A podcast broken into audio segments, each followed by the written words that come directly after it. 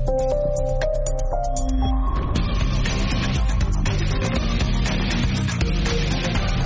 velkommen til endnu en særudgave af Borgen Late Night, og i dag sidder vi i det Kongelige Biblioteks have, og kender af den vil vide, at det er lige over på den anden side af øh, Christiansborg, og omkring bordet sidder du, Lars Seher Morten, det gør du altid, men vi har også øh, Pelle Dragsted med os. Øh, Pelle Dragsted, tidligere folketingsmedlem for, for Enhedslisten. Du er ikke for øjeblikket i hvert fald medlem af Folketinget, men vi tillader os at betragte dig som en slags chefstrateg, chefideolog for, for venstrefløjen. Jeg ved ikke, om du er enig i den karakteristik, men, men, men du skal i hvert fald være, være velkommen her i dag. Mange tak. Men Pelle, lad os ligge stort ud. Coronakrisen, som jo har væltet op og ned på mange ting, har det også bragt Danmark tættere på et socialistisk samfund?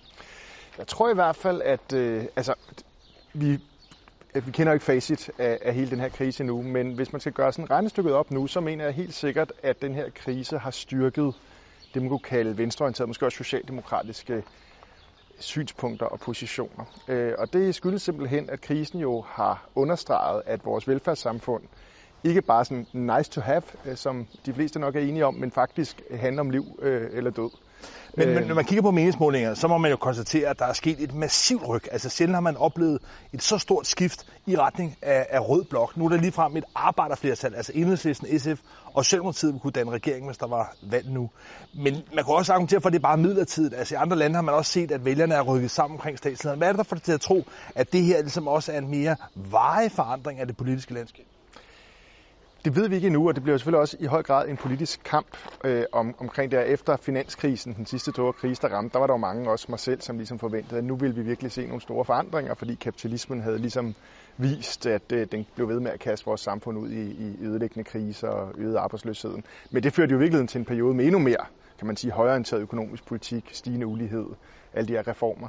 Øh, så det er jo en politisk kamp, men når jeg tror, at vi står med nogle gode kort på hånden den her gang, så er det blandt andet på det, jeg var inde på før, altså at, at velfærdssamfundet står som sejrherren. Altså vi har haft nærmest et sammenlignende studie. Vi har kunne se, hvordan forskellige samfund har håndteret den her øh, sygdomskrise eller sundhedskrise. Og det er helt åbenlyst, at de samfund, som har en stærk velfærdssamfund, og, og herunder også et stærkt socialt sikkerhedsnet, altså har klaret sig bedre. Altså ganske enkelt fordi, at øh, hvis du tager til USA, øh, der får du ikke løn under sygdom, så du går på arbejde, selvom du hoster lidt, og smitter du dine kollegaer. Det, øh, vores sociale sikkerhedsnet, vores velfærd, har vist sig som noget øh, utroligt stærkt værn i den her krise. Det tror jeg vil gøre det sværere, øh, hvis højrefløjen igen kommer anstigende og siger, at nu skal der skæres på velfærden, for nu er vi optaget gæld.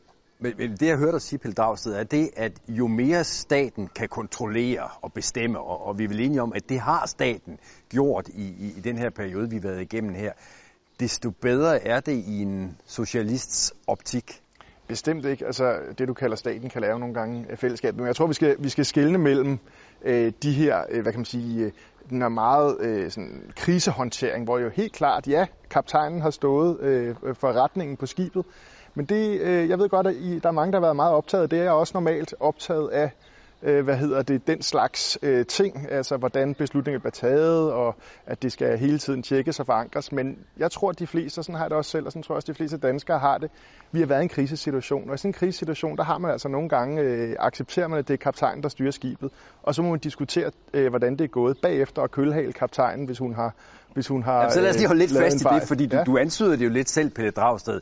Det er jo meget atypisk i forhold til, hvordan du sædvanligvis tilgår dem, der har magten. Altså det der med at sige, Nå, men vi kan altid øh, kigge på det på en scene, nu skal de lige have lov at arbejde i fred. Sådan plejer du jo ikke at tænke, Dragsted. Jamen, jeg synes også, det er en, øh, en helt anden situation. Vi har haft en situation, hvor tusindvis af mennesker er, er døde, kigger vi øh, ud, af, ud over landets grænser. Det har været en, en katastrofesituation.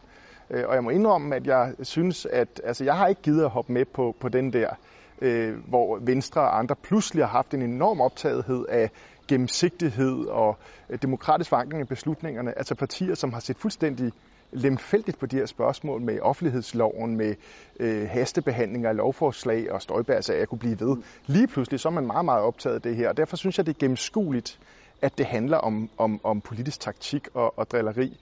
Der er det sådan her, man må skelne mellem normale perioder og særlige perioder. Og selvfølgelig er der grænser. Altså, vi har jo selv i enhedslisten sørget for, for eksempel, at der kommer solnedgangsklausuler ind i den lovgivning, der vedrører det, man kunne kalde indgreb i, normale, i statens normale råderum. Så, så jeg tror simpelthen, at, at, at for mig er det to forskellige ting. Der har været en kriseperiode, der kan vi acceptere noget, vi normalt ikke øh, accepterer. Nu kigger vi ind øh, i en mere normal periode, hvor man skal selvfølgelig skal rulle den statslige magt tilbage. Men det, jeg snakker med velfærden, handlede nu ikke så meget om det med statslige indgreb. Det handlede mere om vores hospitaler, øh, vores øh, ældrepleje, vores pleje af udsatte borgere, som bare har vist sig at være et værn i, for, i forhold til spredning af den her sygdom. Men Bill Dragsted, det lyder jo meget ædelt, at vi har været i den her undtagelsestilstand, og der har der ligesom gældt nogle andre regler, og nu skal vi så tilbage til normalt. Jeg tror i hvert fald også, det er en ædel forestilling, som en meget stort flertal af vælgerne deler. Så det er der ligesom været enighed om. Men man kunne jo også måske få den tanke, at det når du og andre på venstrefløjen ligesom har øh, støttet den her situation, er det fordi, at I måske har nogle bedre muligheder end måske mange gange tidligere for at få presset nogle politiske projekter igennem. Og der synes jeg i hvert fald, det har været bemærkelsesværdigt, at nogle af de tanker, du også er kommet med, er mærkeligt nok lige pludselig blevet Venstres politik. Altså, du var tidligt ude med det her krav om, at virksomheder, der modtog statsstøtte, ikke skulle kunne få øh, eller skulle kunne betale udbytte til deres ejere. Du var også tidligere ude med den her idé om at nedrette, eller oprette en investeringsfond. Lige pludselig, hov, så var det også noget, Venstre og Jakob Ellemann Jensen mente. Altså, har du i virkeligheden været med til at pode, altså fra det, man i hvert parlamentarisk kunne kalde yderste venstrefløj, hele mainstream med nogle socialistiske idéer? Jeg synes i hvert fald, at vi fra enhedslistens side faktisk har været meget gode til tidligt at få plantet nogle idéer, som så, altså det var en lidt sjov oplevelse at først blive beskyldt for, at det var det rene Nordkorea, når jeg sagde, at man skulle stoppe for, for udbytte. Jeg synes jo, det var sund fornuft, at hvis vi fører penge til en virksomhed med den ene hånd, så skal den jo ikke med den anden hånd øh, sende de penge videre til sine aktionærer. Det er jo fordi, den har brug for likviditet, så skal den jo ikke tømme ud af likviditeten samtidig.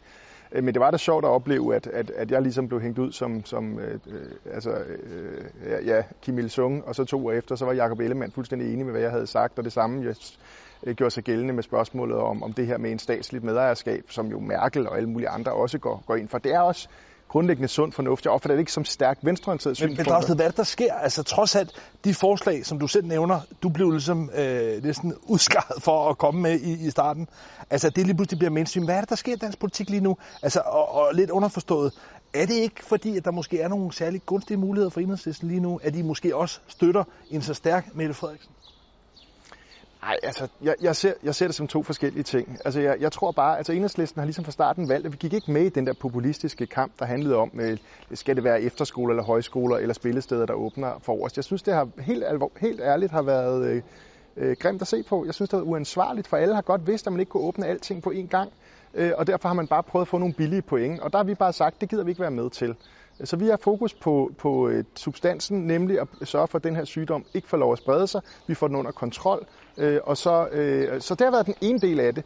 Så er der øh, spørgsmål omkring, hvordan vi håndterer det økonomisk, og der, der har vi så spillet ind og brugt vores energi der. Det er måske også derfor, vi har haft held med at komme igennem med, med nogle af tingene, og at vi er blevet taget alvorligt, fordi vi ikke har deltaget i, i det, der jeg opfatter som sådan en, en meget populistisk og taktisk kamp, som højrefløjen, og desværre også, synes jeg, det radikale venstre, visse kommentatorer og andre også har, har kastet sig ud i.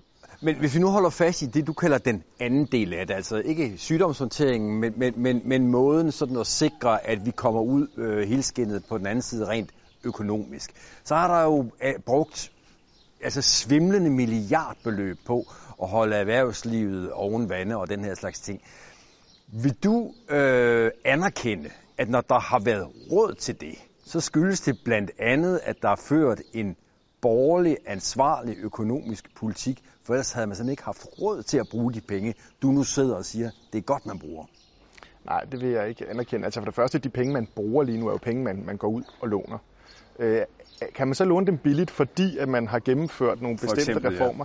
Ja. Altså, som, som, som jeg vurderer det, så mange af de reformer, man gennemførte i slutningen af sidste krise, herunder dagpengereform og kontantsreform, var faktisk ret negativ for den økonomiske udvikling, fordi de var med til at øh, sænke købekraften i samfundet, øge frygten for at blive ledig og dermed opsparingstilbøjeligheden, og derfor øh, var, var det faktisk med til at sænke efterspørgselen og forlænge krisen. Øhm, så jeg mener ikke, at de øh, reformer var positive for den økonomiske udvikling. De hviler jo på sådan en gammel opfattelse af, hvordan økonomien fungerer, og det er jo den opfattelse, man er i gang med at gøre op med. Det er jo derfor, at man lige pludselig kan optage gæld for 200 milliarder kroner, og øh, EU's regler om budgetdisciplin bliver ophævet. Det er jo fordi, at den måde, man har tilgået politik på, er under opbrud. Den har vist sig ikke at fungere særlig godt. Altså de 30 år, som vi sådan kalder nyliberalismens epoke, 30-40 år, har jo ikke engang leveret på sine egne præmisser. Altså væksten har været historisk lav, øh, investeringerne er aldrig rigtig kommet op siden sidste øh, finanskrise, og de der redskaber, man normalt bruger, altså nationalbankerne, altså monetær politik, jamen vi har negative renter, der er ikke mere at skrue på. Så de fleste økonomer i verden, det kan vi også se med vores egne, dem jeg plejer at kalde mainstream-økonomer, har jeg jo pludselig på min side i rigtig mange spørgsmål, efter men, at have kæmpet men, med dem nu får du til at lyde nærmest som en detalje, at Danmark kan gå ud og, og optage de her øh, monstrøse lån øh, relativt billigt, men, men det er vel det, der har gjort, at vi kan gøre det, vi gør lige for øjeblikket. Og, og det er, spørger jeg så igen, vel også en konsekvens af den politik, økonomiske politik, der er blevet ført de sidste 10-20 år? Jamen, det lyder igen som om, der kun var én måde at føre politik på. Det, det er en tilbagevend til den der nødvendighedens politik. Lad mig give et eksempel. Nogle af de reformer, du omtaler, de har muligvis indbragt, lad os sige, 20 milliarder kroner. Øh, men samtidig har øh, bare den seneste regering jo sænket skatten for 27 milliarder kroner. Så det kan godt være, at man har bragt nogle penge ind i kassen, men man har jo været øh, enormt gavmild øh, med, med, med statens midler, når det så kom til at sænke skatten, blandt andet at lave billige luksusbiler og andre ting. Vi, havde, vi, vi har aldrig ønsket at føre en uansvarlig økonomisk politik.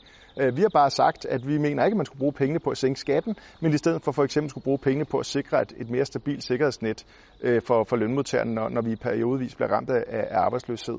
Så det er jo ikke et enten eller. Der er forskellige økonomiske retninger, det handler ikke om ansvarlig eller uansvarlig. Det handler om, hvordan vi sikrer en ansvarlig økonomi. Men hvis det, der, tager, det er der flere modeller til. Hvis vi tager de forskellige retninger, så kunne jeg godt tænke mig at spørge lidt til, hvad de næste skridt er i forhold til en kickstart. Fordi nu har vælgerne, borgerne i Danmark vendte sig til måske i lang tid, at der har været sådan en total konsensus. Alle partier fra enhedslisten til nye borgerlige har været enige om alting. Men når du ligesom siger, den økonomiske politik, at der er forskellige veje, hvad er så den røde vej i kickstarten? Det er flere ting. Man kan ikke kun gøre én ting. Men, øh, men for det første, så skal vi have nogle meget hurtige sådan, likviditet ud i samfundet. Vi skal have penge ud i samfundet. Og der tror jeg faktisk, at der kan samles en ret bred enighed om det med at udbetale de her feriepenge, som er sådan nogle penge, øh, lønmodtagerne har til gode, og som vi først skulle have fået, når vi var pensioneret, men som man kan udbetale. Det vil føre til at et, et ret hurtigt løft i, i forbruget.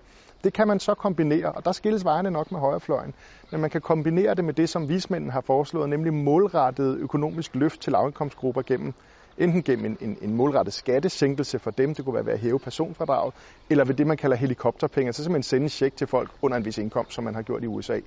Øh, det vil også være et meget effektivt redskab. Så det er sådan de hurtige quick fixes, kan man sige. Men bare lige for at forstå det konkret, fordi altså øh, overvismand Johan, øh, Karl Johan øh, Dalgaard har jo været ude med den her meget tidligt, den her idé om, at, at de folk, der har de laveste indkomster, at de skulle have nogle penge. Det er pensionister, det er studerende, og det er arbejdsløse. Jeg synes ikke, at jeg har hørt altså, enhedslisten, venstrefløjen, overraskende for mig, altså være så meget fremme. Men det, du siger du nu, det er sådan set et krav nu. Det er absolut øh, vores tilgang til, hvordan man skal gøre det her. Øh, vi har tidligere foreslået øh, lignende ting. Øh, og det er simpelthen fordi, at de her grupper jo har det, man kalder den højeste forbrugskvote. Altså hvis man giver penge til overklassen, hvis man bruger et gammeldags ord, så en god del af dem, de havner enten i importerede luksusvarer eller inde på opsparingskontoen. Hvis man penge til en fattig folkepensionist, så bliver det brugt ned i fakta. Og hvad er det konkret, vi snakker om? Altså er det 1000 kroner mere om måneden, og hvor lang tid? Eller hvad, hvad er det størrelsesordenen i det her? Det er klart, at hvis man snakker helikopterpenge som stimuli, så er det jo midlertidigt. Så handler det om at sende en check en eller to eller tre gange, afhængig af, hvor lang krisen øh, varer. Øh, det, det, kan ikke, det løser jo ikke de mere langsigtede problemer, som jeg også ser, der er for eksempel med vores dagpengesystem. Så jeg vil jo gerne have nogle varige reformer også, men hvis vi snakker ren kickstart, så er det her nogle gode redskaber. Det skal så kombineres med to andre Men ting. Men hvad er størrelsesordenen i det her? Det er bare for at forstå det konkret. Det synes jeg er svært at sige endnu, før vi ved. Altså problemet med den her krise er jo, at vi stadig ikke ved, om det bliver det berømte V, øh, eller om det bliver en mere øh, udsagt krise. Jamen det er vel nu, det er vel nu, altså i de kommende måneder, hen over sommeren, det er vel nu pengene skal ud, hvis det skal give mening? Jo, men altså, man kunne, øh, man kunne udbetale, man, man kunne øh, lade sig inspirere af det niveau, som øh, USA har udbetalt, eller det niveau, som Spanien kigger på. Jeg har ikke et, et præcist beløb, men det kunne være øh, mellem 1000 eller 5000 kroner, for eksempel på en check til de her grupper til, øh, øh, til umiddelbart for, forbrug. Og så måtte man se, hvordan det virkede. Så kan man jo skrue op eller ned, hvis og, det ikke har og den det spørgsmål, man, man jo traditionelt stiller, når der bliver fremsat sådan nogle forslag, det er jo, hvor skal pengene til det komme fra? Men jeg fornemmer lidt på dig, det ser du ikke rigtigt som noget problem. Det er klart, at i, i, i den form for stimuli skal de komme fra det samme sted som de andre hjælpepakker, nemlig ved man går ud og, og optager øh, statsgæld. Der har vi den heldige situation, at, at der er negative renter på den gæld, vi optager. Det vil sige, at det ikke er noget problemer for gæld også. Vi kan også godt fortsætte med, et, at det heller ikke er et problem at få afbetalt gælden, for så længe renten er negativ, så, så gør det sådan set ikke, det betyder sådan set ikke noget for et land at have et højere gældsniveau, end vi har haft tid til. Danmark har et meget lavt gældsniveau sammenlignet med Tyskland og mange andre lande. Så i den forstand er der masser af plads til det. Øh, det er klart, at du kan ikke for evigt køre på, på, på optagelse af gæld. Du kan ikke, øh, du kan ikke finansiere øh, løbende udgifter Nej, med gæld, for det men kunne du jeg kan godt høre, hvor lang tid, indgangsudgifter hvor lang tid kan man blive ved med det? Altså, fordi jeg tror, mange sidder derude og undrer sig over, altså, det er som om, at, at der er bare rigeligt med penge for øjeblikket. Hvor lang tid bliver der ved med at være det, og hvor lang tid kan man anvende den løsning, du øh, beskriver der? Men det, det kloge vil være at blive ved med at bruge den, indtil man har fået en økonomi, der er selvbærende. Det vil sige, at øh, så længe det private erhvervsliv, så længe de markedskræfterne i sig selv ikke formår at skabe efterspørgsel og investeringer, så går man som samfund ind og tager ansvar for at øh, øge efterspørgselen i samfundet, øh, og, og dermed øh, få virksomheder til at investere og skabe nye arbejdspladser. Det er jo det, der er hele ideen. Det er en klassisk keynesiansk politik, som man så desværre har skubbet væk de sidste ja, 30 år, men det er jo den, der er på vej tilbage. Og forhåbentlig bliver det så også en form for grøn keynesianisme, hvor de øh, investeringer, vi foretager, dem bruger vi så også til at få løftet den kæmpe opgave, vi har med klimaudfordringen. Men Bill Dragsted, nu nævner du selv hele det, det, det, den grønne dagsorden, og der er ikke nogen tvivl om, at det er der også mange, der foreslår, særligt på lang sigt. Problemet med mange af de grønne investeringer, om det er energiøer eller andre ting, det er noget, der ligger ret langt ude i fremtiden, og dermed ikke rigtig noget, der giver det boost til økonomien lige nu. Det er den ene del af det, men mere konkret parlamentarisk, så fornemmer jeg altså på regeringen, at man endnu en gang har fundet måske lidt en undskyldning for at udskyde nogle af de svære beslutninger. Og hvad er det, der giver dig en tro på, at i en situation, hvor partierne arbejder sammen, regeringen orienterer sig mod venstre, at det skulle være muligt at fyre endnu flere penge af på den grønne omstilling. Jeg fornemmer altså tonerne fra Dan Jørgensen og fra regeringstoppen som en lidt mere nølende attitude i forhold til den grønne omstilling. Jamen, vi ved det jo ikke endnu. Tiden må vise det. Vi har set et udspil, som helt klart ikke er ambitiøst nok overhovedet. Om det så bare er et forhandlingsudspil, fordi man ligesom skal have noget at give af, når forhandlingerne går i gang, det er jo, det er jo svært at vurdere. Øhm, men det er helt klart, at hvis ikke regeringen har tænkt sig at levere på det her, så opstår der en parlamentarisk krise i Danmark, fordi at lige præcis løftet omkring 70 procent, eller aftalen omkring 70 procents reduktion, er et af de helt centrale elementer i det forståelsespapir, som er det mandat, som den her regering sidder på. Og derfor øh, vil jeg også tro, at Socialdemokraterne vil tænke sig relativt godt om. Det er helt klart, at de vil forsøge at balancere hele tiden, øh, men jeg tror ikke, at de ønsker øh, slet ikke sådan, som det går nu, at, at, at ødelægge den alliance, som, som der men, findes. Men på den anden side, Pelle Dragsted, så har regeringen vel fået verdens bedste undskyldning serveret på et sølvfad. Verdens bedste undskyldning for ikke at gå så langt, som I gerne vil have. For den kan slå ud med armen og sige, ja, men vi har haft coronaen. Enhedslisten har bakket op i, at vi skulle gøre nogle ting, og nu er der desværre ikke råd til at gøre det, vi ellers gerne ville have gjort. Men det er bare det er en forkert måde at tænke et samfundsøkonomi på. Der jeg tror kan ikke godt, råd- regeringen kunne finde på at fordi- tænke på den måde. det, det, og det, er de, jo- jo, det kan de sagtens prøve, og desværre vil, der nok, vil det nok også have en vis appel, i, i, fordi det lyder snusfornuftigt, men det er ikke desto mindre forkert. For investeringer, ligesom en privat virksomheds investeringer, er jo ikke forbrug. Det er jo noget, du investerer for at tjene penge på det senere. Og det er sådan set det samme med de grønne investeringer. Det er investeringer, der gør, at vi fremadrettet vil have flere penge øh, øh, at bruge, fordi at vi får omstillet vores økonomi, får løst problemer, som ellers skulle løses længere ude af, af vejen og ville blive dyrere. Men Peter Dragsted, tingene hænger jo desværre måske ofte lidt mere kryptisk og kompliceret sammen. Fordi en af, af- de tiltag, som i hvert fald flest eksperter vurderer vil være mest effektivt, CO2-afgift, som jo altså indgår i hele komplekset omkring grøn omstilling, det er jo noget, som regeringen på forhånd nu har sagt, det kommer ikke til at ske. Så der er vel nogle af de grundlæggende byggeklodser i den grønne omstilling, som regeringen allerede har taget af bordet. Men den kamp er slet ikke slut endnu, og jeg har også noteret mig, at regeringen har sagt, at der kommer en skattereform senere, hvor man ikke vil udelukke at kigge på de her spørgsmål. Det er, altså jeg vil sige, jeg personligt synes også, vil også advare mod, at man stiger sig helt blind på det med CO2-afgifter. Øh, øh, fordi at det er jo sådan rigtigt neoklassisk redskab. Nu ændrer vi bare nogle afgifter, og så falder alle kartoflerne på plads øh, nede i, i, i sækken på den rigtige måde. Altså, det, det kræver en meget stor tiltro til effekten af afgiftsændringer. Og jeg tror, at noget af det er jo rigtigt. Virksomheder kan få et incitament til at for eksempel øh, lave øh, nogle teknologiske løsninger, som nedbringer CO2-løsning. Men om borgerne også reagerer præcis som man forventer, at fordi at øh, det hakkede oksekød koster 2,5 kroner mere, øh, at så lader vi være at lave frikadeller, øh, eller hakkebøffer. øh, hvad hedder det? Øh, det? Det tvivler jeg nok lidt mere på, og derfor skal, skal de der, er jeg sådan set enig med regeringen i, at CO2-afgifterne skal under ingen omstændigheder stå alene, men de kan være et vigtigt men det, afsted, det lyder jo også, altså nu sagde jeg før, at det var meget ædelt, din attitude i forhold til regeringens håndtering, men, men det her lyder jo også meget pragmatisk, konstruktivt og afventende. Men har enhedslisten, har venstrefløjen nogle Normalt taler man om røde linjer, men man kan sige grønne linjer i forhold til regeringen. Altså radikales øh, Morten Østergaard, han har jo faktisk meldt ret konkret ud, at han er villig til at vælge regeringen, hvis der ikke kommer en konkret, ambitiøs klimaaftale, før Folketinget går på, folk, øh, går på sommerferie. Hvor går enhedslistens grønne linje i forhold til regeringen? Den Hvornår går, er I klar til den, den, det? Det er helt klart, hvor den går. Den går der, hvor forståelsespapiret slår fast, og det er, at regeringen skal øh, levere en klimalov. Det har den gjort, og senest et år efter skal den levere klimahandlingsplaner, der viser, øh, hvordan at man når frem til de 70 procent. Det er et løfte. Øh, det har vi tænkt os at holde regeringen fast på, og det gælder øh, i øvrigt alle de andre løfter i, eller aftaler i det regeringsgrundlag. Altså det er ikke sådan, at fordi der kommer en coronakrise, så gælder de ikke. Øh, aftalen om, at uligheden ikke må stige, aftalen om, at der ikke må gennemføres reformer, som rammer øh, arbejdsløse eller lønmodtagerne, aftalen om, at der ikke må give skattelettelser i toppen, øh, de står fuldstændig ved magt. Og men så det er også, så bare lige for at forstå, det, det spil, der kører, det kan jo være svært nogle gange for folk at forstå. Men, men, men bare for at forstå dig ret, altså, når regeringen spiller defensivt, lidt nølende ud, så er det sådan set bare et taktisk spil om, at I så ligesom skal trække det hen til det sted, I allerede er blevet enige om.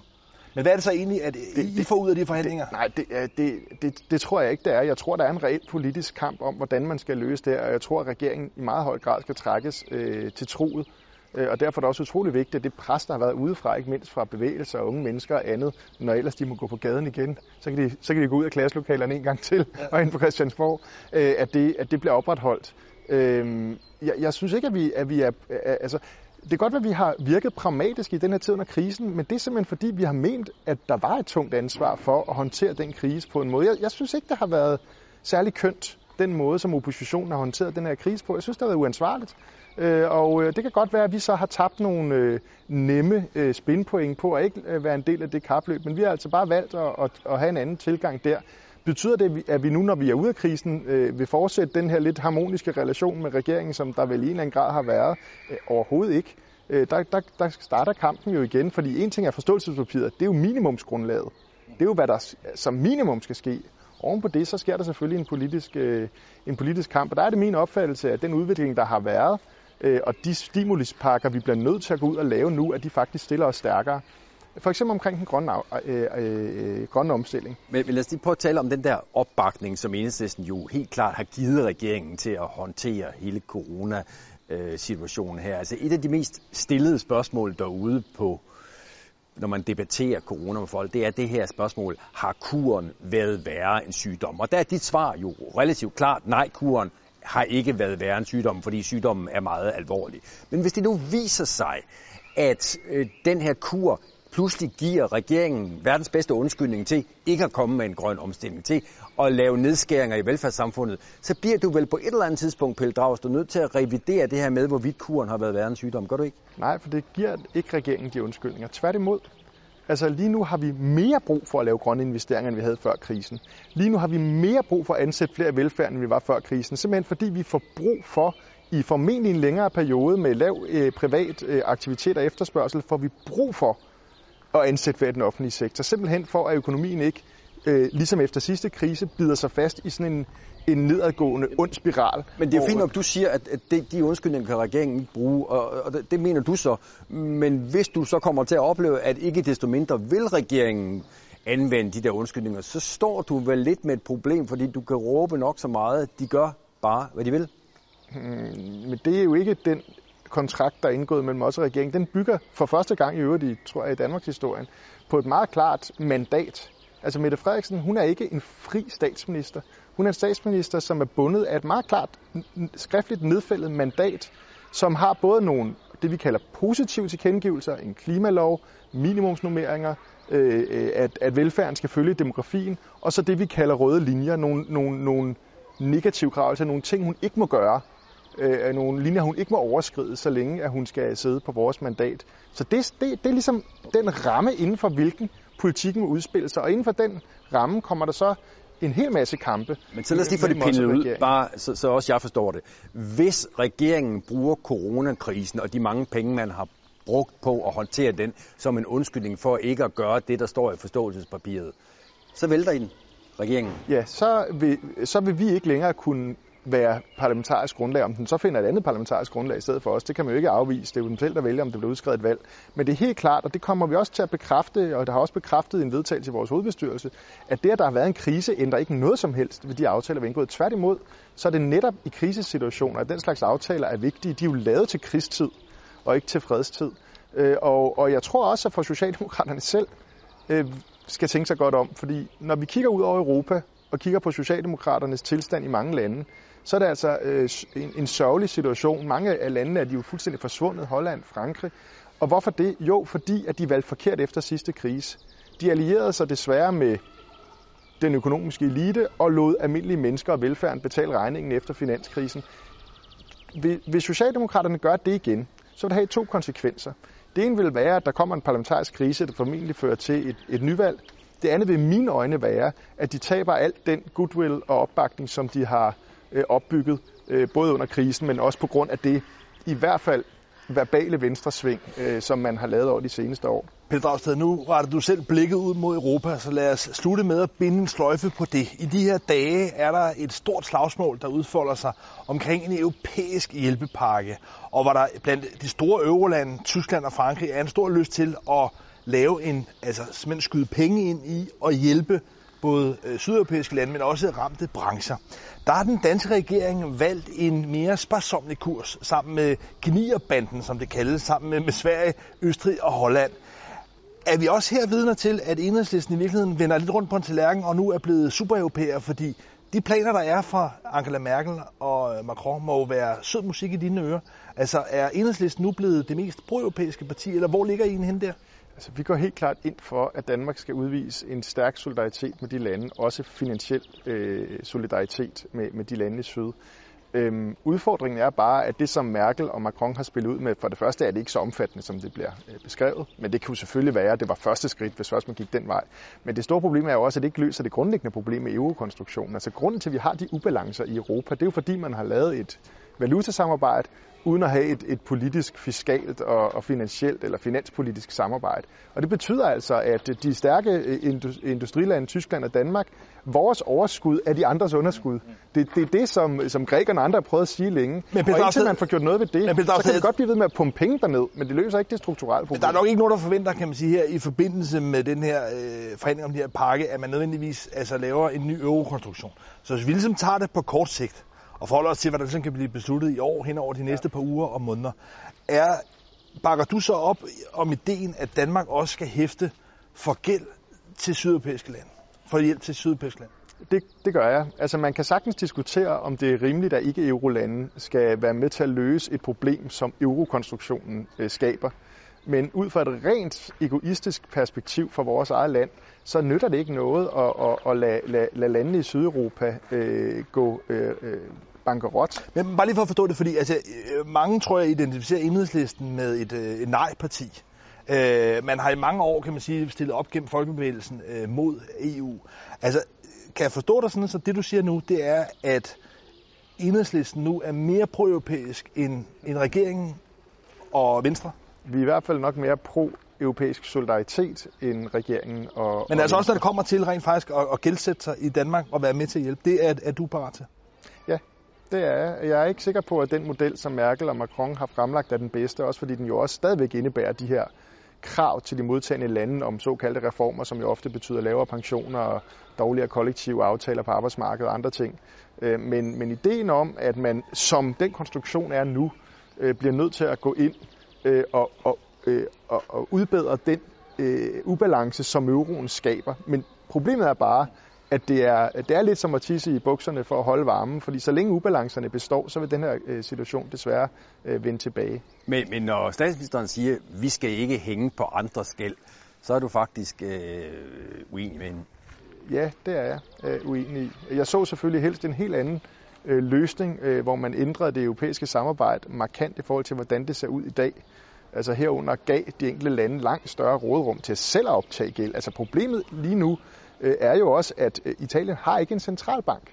De kan ikke, de har ikke den valutasuverænitet, som i, i for eksempel kunne give dem mulighed for at devalu, devaluere deres valuta og dermed forbedre deres konkurrenceevne. Det er derfra problemet kommer. Man har skabt en, en, et misfoster med euroen, som stiller øh, stærke økonomier øh, i en fuldstændig overlegen position i forhold til svage. De har ingen reaktioner på det, øh, ingen, ingen mulighed for at reagere på det, og det fører altså til, øh, at vi vil blive ved med at øh, ende i, i situationen ligesom den her. Det er det, man burde gøre noget ved, men her nu er vi nødt til at, at, at være solidariske med landene i Sydeuropa. Men så her til sidst, du, du indledte med at sige, at hele den her øh, sygdomskrise har styrket opbakningen til velfærdsstaten. Og du ser også for dig investeringer både i det grønne og i velfærden. Men ligesom for lige bare at runde af her på det europæiske, ser du faktisk også for dig, at Danmark bliver nødt til at bevæge sig tættere ind i det europæiske samarbejde, og måske være med til at skabe den politiske union sammen med den økonomiske union? Eller hvad? Nej, altså det er jeg ikke øh, selv tilhænger af. Så i første omgang er det bare en check, vi sender? Ja, det er det, er det i, i den her situation. Og så er der jo en kamp, og vi jo, i den kamp står vi jo sammen med, med venstrekræfter i hele Europa, der handler om basically øh, at få grundlæggende ændret på, på, på euroens konstruktion øh, i det ene tilfælde, eller få den afskaffet igen, altså vende tilbage til, til en mere øh, nationalt orienteret øh, hvad hedder det, økonomisk politik, altså skabe et større rådrum til de enkelte lande. Det er jo lidt smag og behag. Tror man på et, et føderalt Europa? Det er jo en smuk tanke, men kan vi få et velfungerende demokrati øh, i, i, på europæisk niveau, som, som kan sikre den, altså også at det ikke kun er elitens interesser, der bliver varetaget, fordi de har 20.000 lobbyister ansat dernede, Øh, eller tror man i højere grad, at, at, øh, at det altså er i, i, i nationalstatens øh, rammer, at vi bedst skaber en balance til fordel for flertallet? Altså, øh, jeg vil ønske, at jeg kunne tro på det, på det første, men, men jeg er nok øh, lidt skeptisk og tror nok lidt mere på det andet. Det betyder ikke, at man ikke skal opbygge samarbejde på mange områder inden for EU, altså klima og alt muligt andet, men at forestille sig en, et meget tættere økonomisk og budgetmæssigt samarbejde, det, det er jeg skeptisk over for. Jeg er bange for, at det ikke vil blive et samarbejde, der varetog det brede flertals interesser. Og så lad os lige, Pelle Dragsted, øh, slutte der, hvor vi også begyndte. Øh, fordi jeg husker det sådan, at du sagde, at hele den her coronakrise, som der selvfølgelig ikke er nogen, der har ønsket, men nu er den her, men den har betydet et ryg i, jeg tror du brugte udtrykket, socialistisk retning. det var vist jeg, der ja, jo, men du, bekræftede, du, undskyld, du bekræftede i hvert fald, at det var sådan fattet. Der tror jeg måske, der er mange af vores seere her, som det vil give et lille give i, når de får at vide, at nu er øh, Danmark rykket i socialistisk retning. Hvis du så ligesom skal enten berolige dem eller det modsatte, hvor lang tid vil det ryg så vare ved, at en permanent tilstand, at vi er blevet mere socialistisk i Danmark? Øh, nej, altså tingene går altid frem og tilbage. Hvis man kigger på verdenshistorien, så har store kriser og forandringer jo tit ført til nogle ret sådan epokale skift. Vi så det med 2. verdenskrig, krakket på Wall Street, som blev starten på tre årtier sådan socialistisk, socialdemokratisk, til dels planøkonomisk øh, øh, udvikling, hvor man øh, nedbragte vel, øh, uligheden markant, hvor man opbyggede et velfærdssamfund, hvor man byggede en million almene boliger osv. osv. Øh, øh, så så vi i slutningen af 70'erne med den dybe oliekrise og inflationskrise, at man så det modsatte skift, altså i sådan et, et skift i retning af et meget mere markedsgjort, øh, nyliberalt epoke. Og spørgsmålet er, om vi nu med først finanskrisen og siden coronakrisen står over for et nyt skifte, hvor, hvor pendulet vil svinge tilbage i retning af, at demokratiet, samfundet, fællesskabet træder mere ind på banen og styrer økonomien lidt mere og overlader lidt mindre til markedskræfternes planløshed, om man så må sige. Øh, og, og igen vil vi ligesom tage et ansvar for for eksempel at nedbringe den økonomiske ulighed, øh, få løst klimaproblemerne osv. Øh, det er det, jeg håber vil ske. Altså, at planøkonomien kommer tilbage? Nej, men er det, er det en mere planlagt økonomi? ja, ja. Der er jo sådan en, det er jo lidt en myte, det her med, at, at når man snakker planøkonomi eller markedsøkonomi, at det er to fuldstændig adskilte ting. Altså læser du Socialdemokraternes programmer fra 40'erne, 50'erne og 60'erne, så er planøkonomi det et helt normalt øh, begreb at bruge om det, at man går ind og regulerer og skaber nogle rammer for økonomien. Jeg er ikke tilhænger af planøkonomi overhovedet øh, forstået i sovjetisk forstand, hvor man går ind og, og mikroregulerer, hvad den enkelte virksomhed skal producere. Men jeg er tilhænger af, at vi ligesom vi gør med klimaloven siger, vi har nogle politiske mål. De sætter rammerne. Inden for de rammer kan markedskræfterne så få lov til at udspille sig. Øh, men, og det mener jeg sådan set er en vej, vi skal fortsætte ned i. Hvorfor ikke lave en ulighedsplan, hvor vi siger, at vi vil have uligheden tilbage på niveauet, eller ligheden tilbage på niveauet, før, dog, dog. før, før Anders Fogh trådte til. Øh, og, så må, og så må vi lave de reformer, der skal til for det, og så må markedskræfterne, om man så må sige, tilpasse sig øh, de politiske mål, vi har. Det synes jeg er den rigtige måde at se på økonomi, og jeg håber, det er den tankegang, som jo prægede årtierne efter 2. verdenskrig, som vi nu i højere grad vil vende tilbage til. Det kan vi godt kalde socialistisk, hvis det skal være. Det er i hvert fald en ny situation, at de tanker, du her øh, fortæller om, er noget, der ser ud til faktisk at have meget, meget bred opbakning, historisk stor opbakning. Så det kan jo være, at det er den vej, det bevæger sig. I hvert fald, tusind tak, Pelle Dragsted, fordi du var med her i Born Lindheim.